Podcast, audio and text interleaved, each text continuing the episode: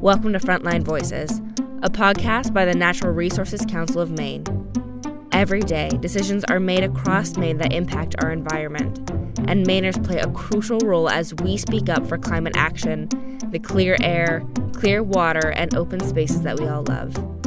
Come sit down with advocates and experts to discuss some of the most important stories that you need to know, what lies ahead, and hear what you can do about it.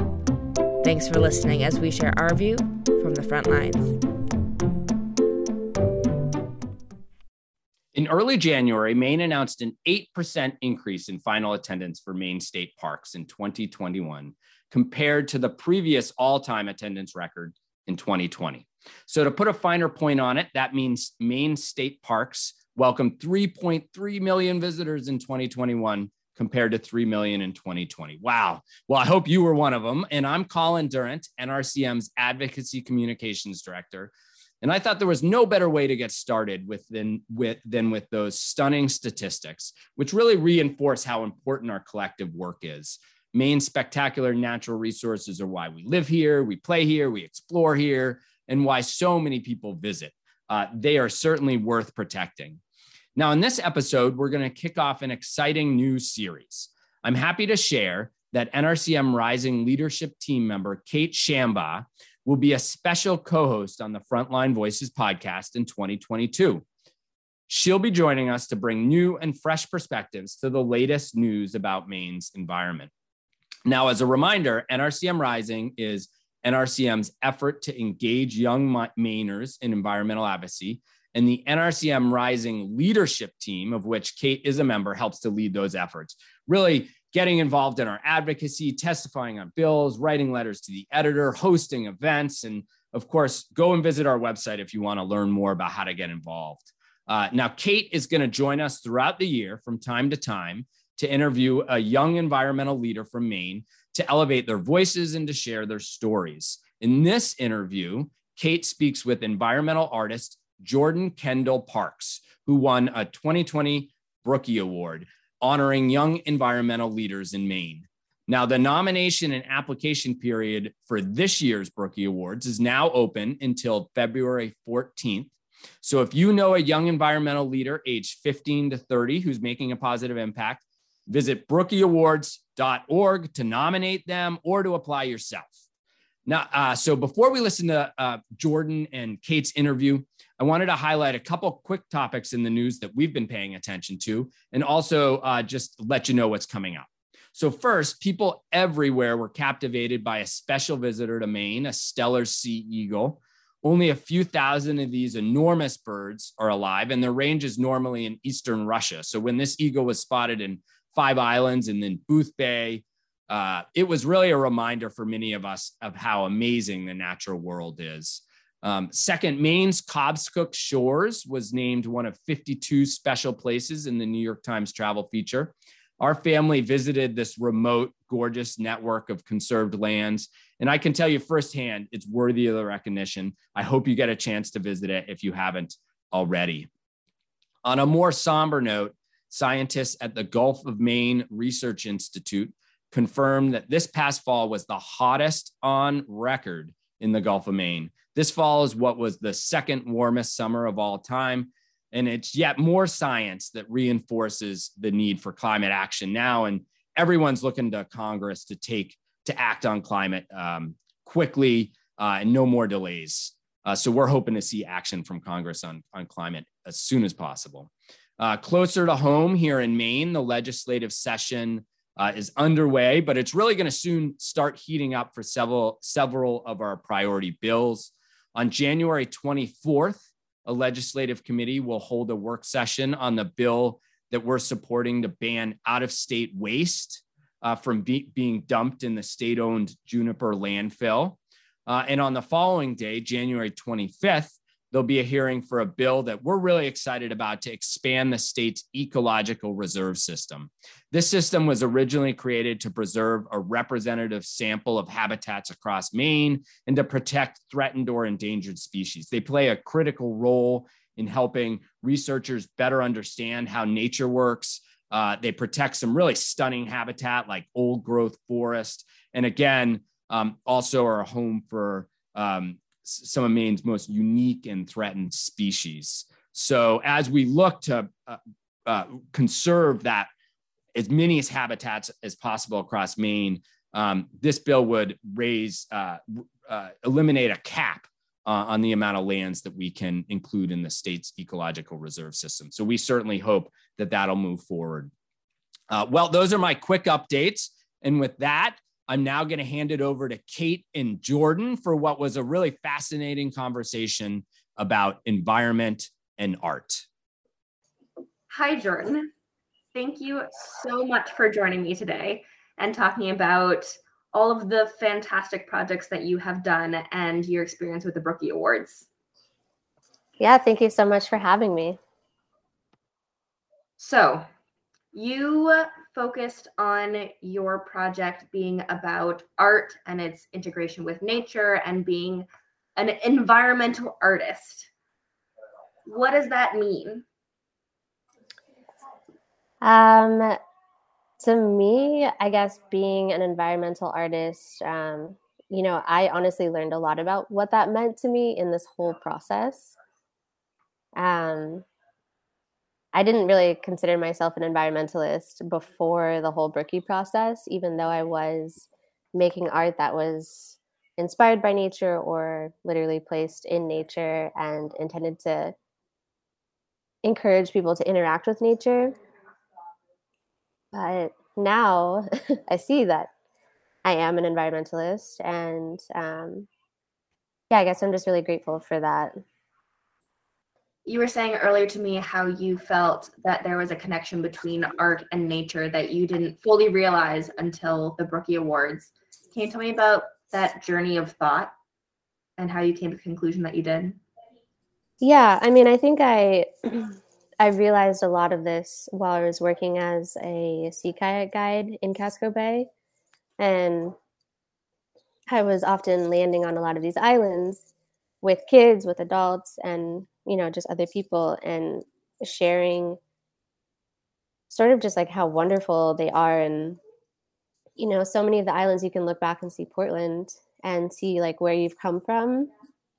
But from Portland, it also looks so so far away and like hard to get to. So while I was working as a sea kayak guide, I was just kind of wondering how I could get people to explore the islands that maybe wouldn't be as naturally inclined to do so. Sorry, my voice is getting a little scratchy. um, yeah, so just seeing the islands, I wanted to, I guess, open up possibilities for people that might not be so inclined to get out there. Um, and I wanted to kind of mesh the two worlds of art and the outdoors.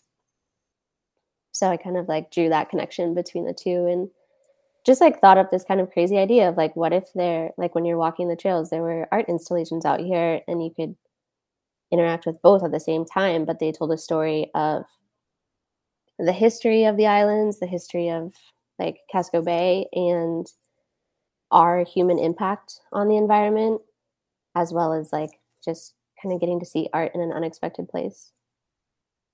That is a wonderful and ambitious project.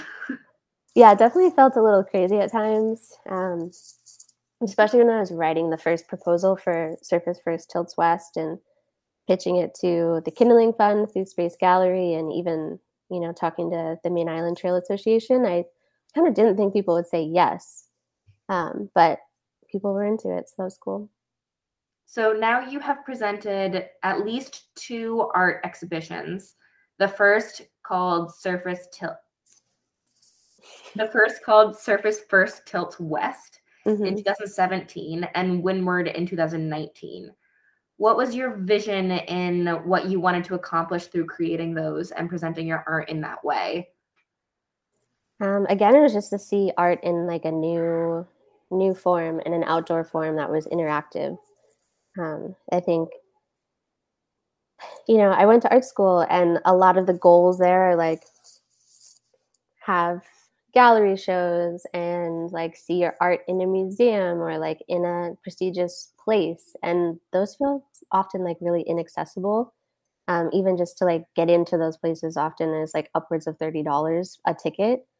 Um, So just wanting to see art in like a new way in a free way. Um, so like, you know, Surface First Tilts West was a little harder um, to get to, but through the Kindling Fund, I like was able to provide free boat rides out to the islands and um, also had like a full guide on how to take the ferry out there. And a ferry ticket costs twelve dollars round trip, so um, that's like cheaper than going to a museum, and you get a full day experience out of viewing art outside. Um, so that was kind of the vision was just to like change how we see and interact with art and simultaneously like interact with the outdoors and um, just have a little adventure. So, for those people who have not seen these fantastic pieces of art and did not attend these exhibits, what was the experience of Surface First Tilt West? well, thank you for saying that. And I think, um, you know, it kind of depended on the day. Like for me, there were multiple kind of hilarious boat rides with various people to get out to the island. Whether that was like me taking a kayak out there with other artists to just like explore, or um, actually installing the pieces out there. Um, I had kind of like became with a couple, became friends with a couple um, boat captains on the mm-hmm. bay and had them on speed dial for when I needed to get out to the island. Um, and then like um, had a friend who he actually got a boat while I was working on the project, so he helped me a couple of times. Um, but I just I don't know, like early on, it was a lot of like adventuring with a couple of people to get out there and then setting it up. But then once it was up, um, you know, people could come and go as they pleased. And I had a guest book that was there, and um, there's also the MITA guest book. So we had a combination of like stories of people just going to see the see the art and then being like, oh, it's so nice to walk the trails. And um, people would say they had no idea that they would find art kind of placed along the trails and that it was a really nice surprise. Um, so, yeah, I think it depended on the day, whether you were going by ferry on your own and walking across the sandbar or spending the night on Little Chebeague or going with me the day we had the opening and taking a boat ride and like having snacks on the island and doing a walk with me. How many islands did you put art installations on? Just one, just Little Chebeague. Um, I was really drawn to that island because you can get there um, by the ferry. So I wanted it to be something that like I wasn't, I didn't always have to go with people for them to get there. And you didn't have to have your own boat to get there. Like I really wanted it to be easy to find and easy to experience. So obviously there's a sandbar that you have to cross that is tide dependent. So I made sure that people knew and had access to tide charts and that you had about four hours to like get across and get back. And um, mm-hmm. to my knowledge, no one got stuck on the island, but if they did, I hope they had a good time overnight.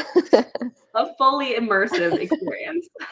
exactly. I hope they were prepared. Um, but yeah, it was just that island, and um, I had been there a bunch and talked with the caretaker at the time, um, and then ended up connecting with MITA, and it just felt like the most appropriate and accessible. That's amazing. And so your second exhibition was Windward, which is very cool. You designed art on sails of sailboats and then had the sailboats sail around. Is that correct? That is correct. Yeah. So um, I've been working at Sail Maine for a few years, and you know, we every once in a while you kind of turn over the old sails that are on the boats, and we were kind of figuring out what to do with the like this whole set of sails, and we were just wondering, like, I kind of asked, like, can we just have artists paint on them and have an exhibition? And people again just said yes. so um, so I put out a call for art, um, similar to what I did with Surface First Tilts West, just kind of, you know, we're accepting applications for artists and anyone that wants to get involved will provide basically a massive canvas and surface for doing whatever you want on it. And um, we are able to give a stipend to artists. So it was awesome. The first one, I actually was able to run two. I ran another one last summer um, and am planning to do a third this summer. Um, and yeah, we, it was really cool to just see like how local artists wanted to get involved and um, how visible the boats were, even just from the Eastern Prom. I think it was even more of like what I was hoping to get out of Surface First Tilts West with like being able to see art in the outdoors because of how visible the boats were from like so many points in in Casco Bay. Like you could see them from the land, you could see them from even like Mackworth Island, like all over the place. And um, that was just like really cool to hear people saying like I saw the sails and I was like in South Portland or I was like yeah. on the ferry, which just felt really cool. How many sails have been painted at this point? Um, so we had I think five artists the first year, and then we had ten this last year. So about fifteen sails are painted right now. That's quite the fleet. Yeah, definitely.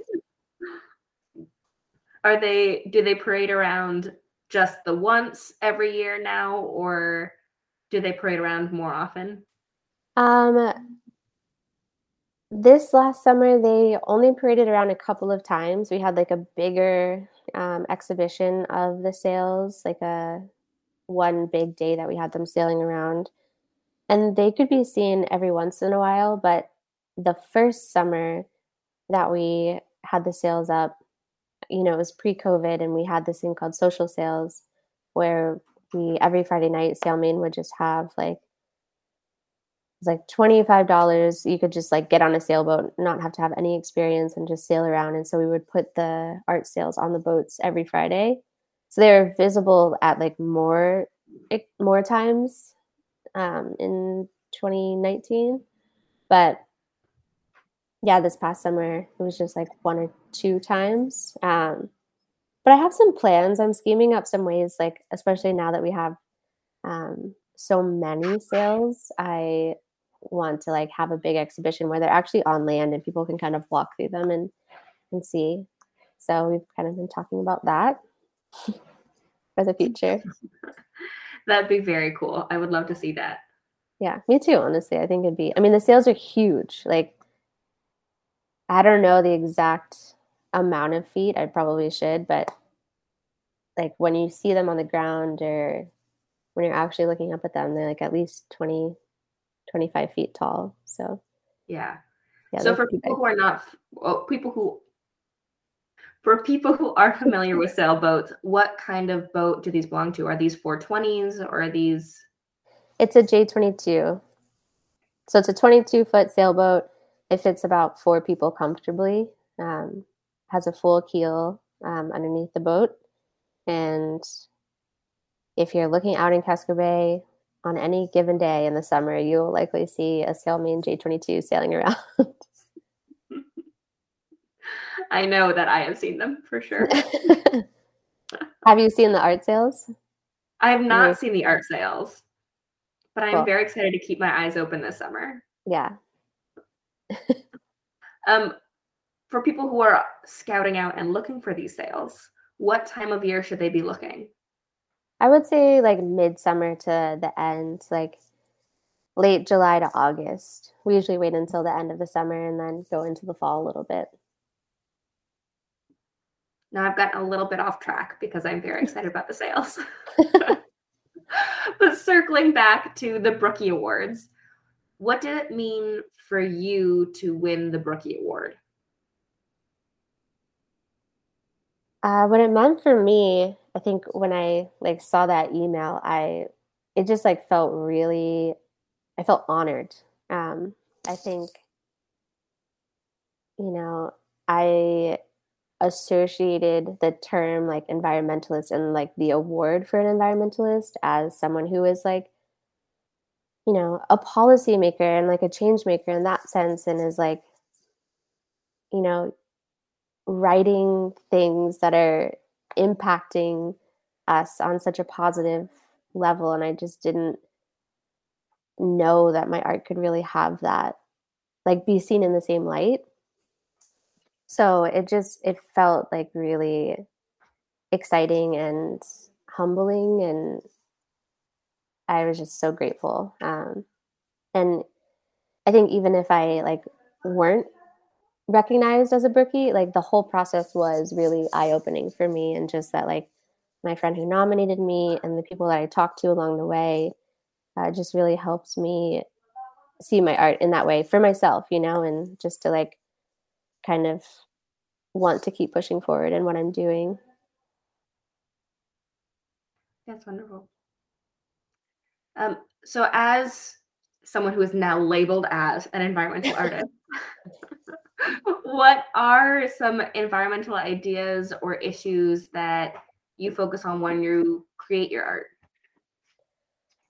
Um, I focus a lot on, I think, one, just like caring for the environment and for each other. Um, you know, whether that's specific to a a certain environmental or social justice movement or you know any topic like that i think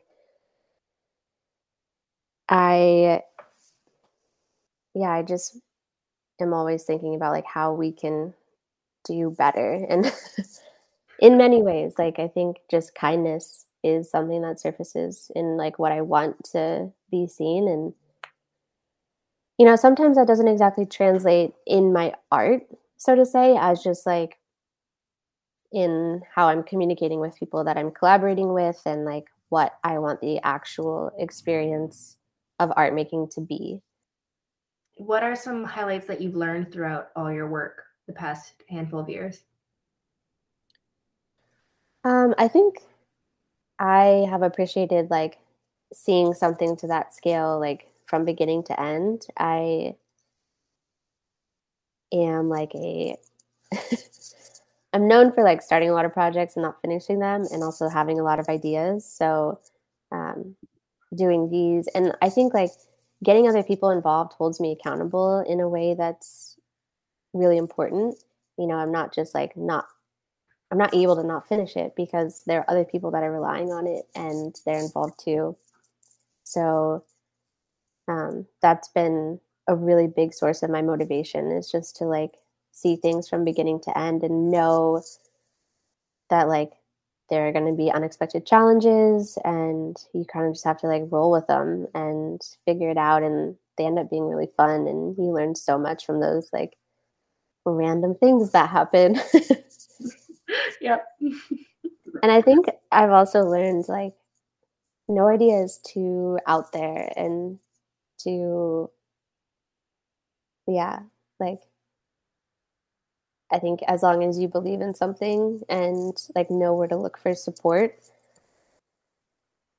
things should be possible like that's what i want people to to feel i know it's not always Thanks for listening to Maine Environment Frontline Voices.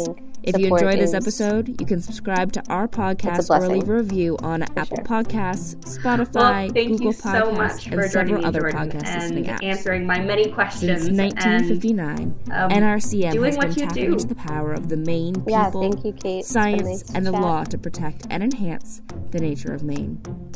To learn more about our work, visit nrcm.org or follow us on Facebook, Twitter, and Instagram at NRCM Environment.